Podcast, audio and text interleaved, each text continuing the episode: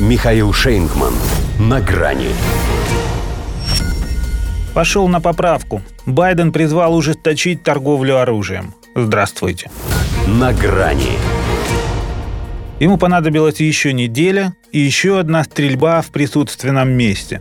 В Оклахоме пациент устроил побоище в больнице, четверо погибших. Лишь после этого Джо Байден перешел от тошноты, которая, как он говорил, одолела его после массового убийства детей в Ювалде, к делу. Точнее, опять к словам. Зато какие это были слова.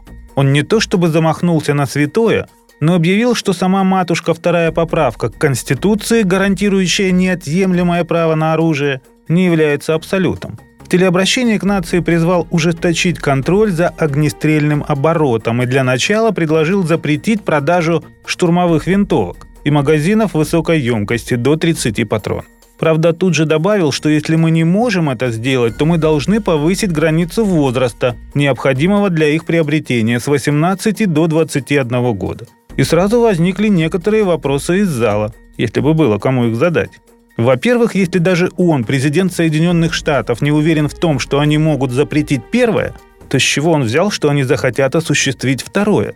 Во-вторых, даже если сподобятся, то что мешает 21-летним перепродавать оружие братьям своим меньшим, ну или покупать его по их просьбе? А ведь те, между прочим, кроме права на его приобретение, еще и право голоса имеют. Могут и обидеться на демократов. Причем в самый неподходящий момент промежуточных выборов – а всемогущее оружейное лобби, наверное, постарается подыграть республиканцам, которые не выказывают большого желания его приструнить.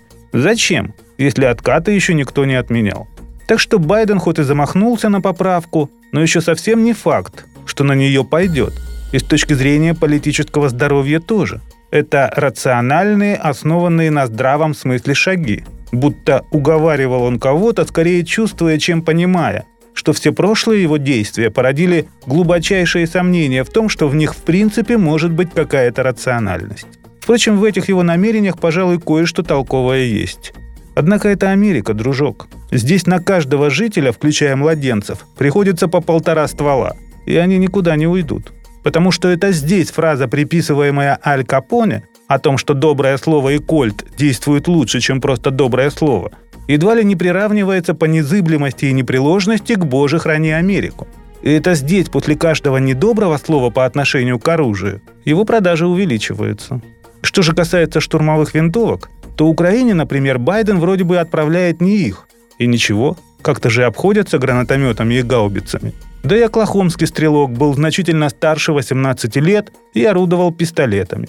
В общем, сказав «А», Джо может и не перейти на «Б», но только если его окончательно не стошнит. До свидания. На грани с Михаилом Шейнгманом.